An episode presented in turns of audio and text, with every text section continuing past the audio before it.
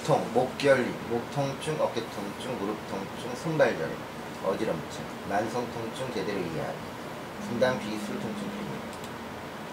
검사를 해보면 아무런 이상이 없는데도 팔이 저리거나 허리가 아프거나 전화기처럼 작은 물건을 줄 힘조차 없거나 머리가 아프고 목이 뻣뻣한 경우, 어깨가 아파 잠을 이룰 수 없는 경우, 계단을 올라갈 때 무릎이 아픈 경우, 손발이 저리고 몸에 힘이 없는 경우, 귓속에서 윙윙 소리가 나거나 쉽게 어지럽고 눈이 피곤한 경우, 기억력이 현저히 떨어지고 감고 있으면 이대로 다시 눈을 뜨지 않았으면 좋겠다는 생각이 들거나 사소한 일에 화가 치밀어 오르고 일이 통손에 잡지 않고 온몸 구석구석 번갈아가며 아프고 매사 의욕이 없는 등의 증상이 만성 통증의 증상입니다.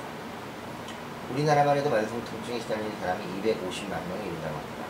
특히 나이가 들면서 많이 나타나는데 노화가 진행되면서 신체 기능이 퇴화되는 데다 각종 질병에 걸리기 쉬운데 이때 적절한 치료가 이루어지지 않으면 만성 통증으로 발전하는 것입니다. 목을 다치면 뇌의 과미다가 진행되어 극심한 전신 통증과 우울증, 불안감 등이 나타나는 경우가 많습니다. 또한 손을 다친 후에 복합 부위 통증 증후군이 생겨 전신 통증이 나타나는 경우도 있습니다. 우리가 기억해야 하는 것은 이런 일이 누구에게나 일어날 수 있다는 것입니다. 따라서 만성 통증을 치료할 때는 가족의 배려와 도움이 아주 중요합니다. 환자는 자신의 고통에 공감이나 이해를 얻지 못한다고 여기고 더 큰 고통에 빠지게 되기 때문입니다. 감사합니다.